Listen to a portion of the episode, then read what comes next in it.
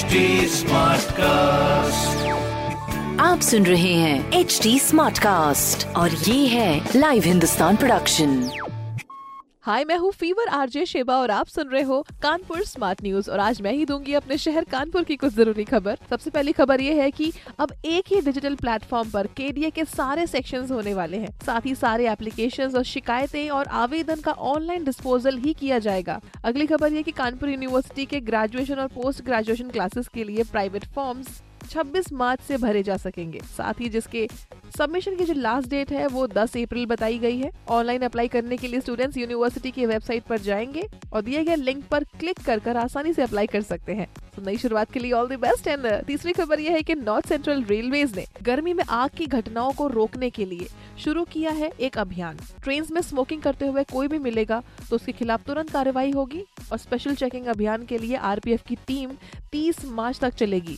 बाकी इस तरह की खबरों के लिए पढ़ते रहिए हिंदुस्तान अखबार और कोई भी सवाल हो तो ज़रूर पूछेगा फेसबुक इंस्टाग्राम और ट्विटर पर। हमारा हैंडल है at the rate H T और इस तरह के पॉडकास्ट के लिए log on to W W W dot H T Smartcast dot com आप सुन रहे हैं एच डी स्मार्ट कास्ट और ये था live Hindustan production HD Smartcast.